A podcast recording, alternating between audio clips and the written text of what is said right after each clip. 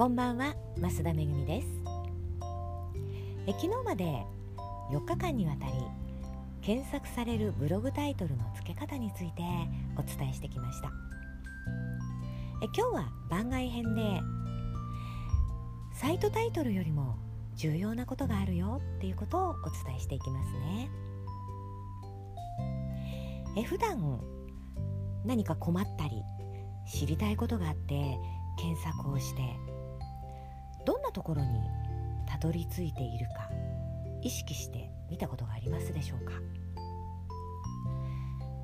実はサイトのトップページにたどり着くことは少ないんですよね。で数年前に比べてさらにサイトのトップページにたどり着くことが少なくなっているように感じます。ではどこにたどり着いているのかっていうとね一つの記事にたどり着いていませんか？これは Google が検索する人が、えー、知りたい情報にねよりダイレクトに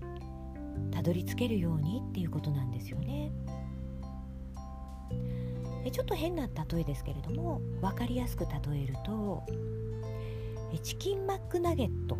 と検索する人にマクドナルドのトップページを紹介するよりもチキンマックナゲットの商品ページを紹介してあげた方が効率がいいじゃないですか。え多分実際に検索するとチキンマックナゲットの商品ページがトップになってると思います。でねえ検索セミナーではサイトのタイトルよりも記事タイトルの方が重要だよっていうことはお伝えしてきています。でサイトのタイトルっていうのはねすごい頑張って決めて日々のタイトルはあまり気にしてないっていう方が多いのでもったいないと思ってるんですよ。で今週あるクライアントとオンラインセッションをしながら検索キーワードの組み合わせで、まあ、検索してみたんですよね。すると彼女の書いた記事がすでに1ページ目にいました。サイトのタイトルにも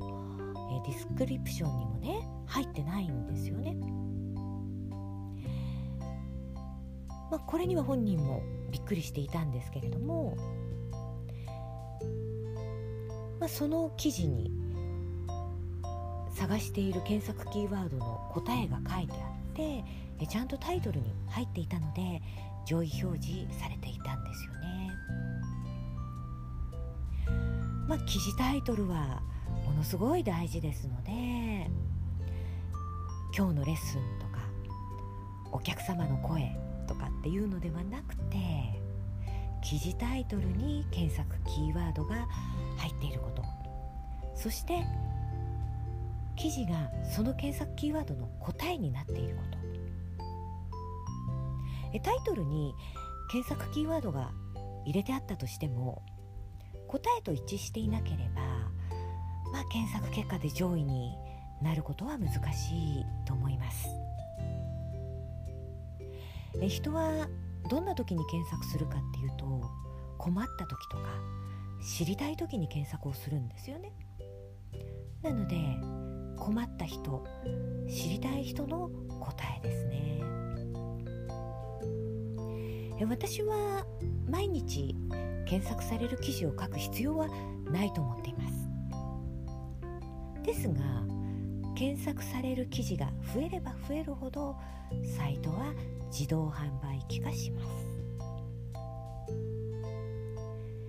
あなたが今日書いた記事もし検索されることを意識して書いた記事だとしたら何に困った人何を知りたい人に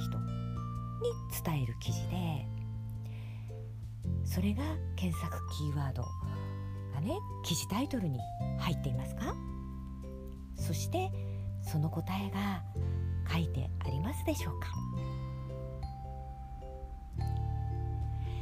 いうわけで今日はこの辺で終わりにしますね最後まで聞いていただきましてありがとうございましたまた明日も聞いてください。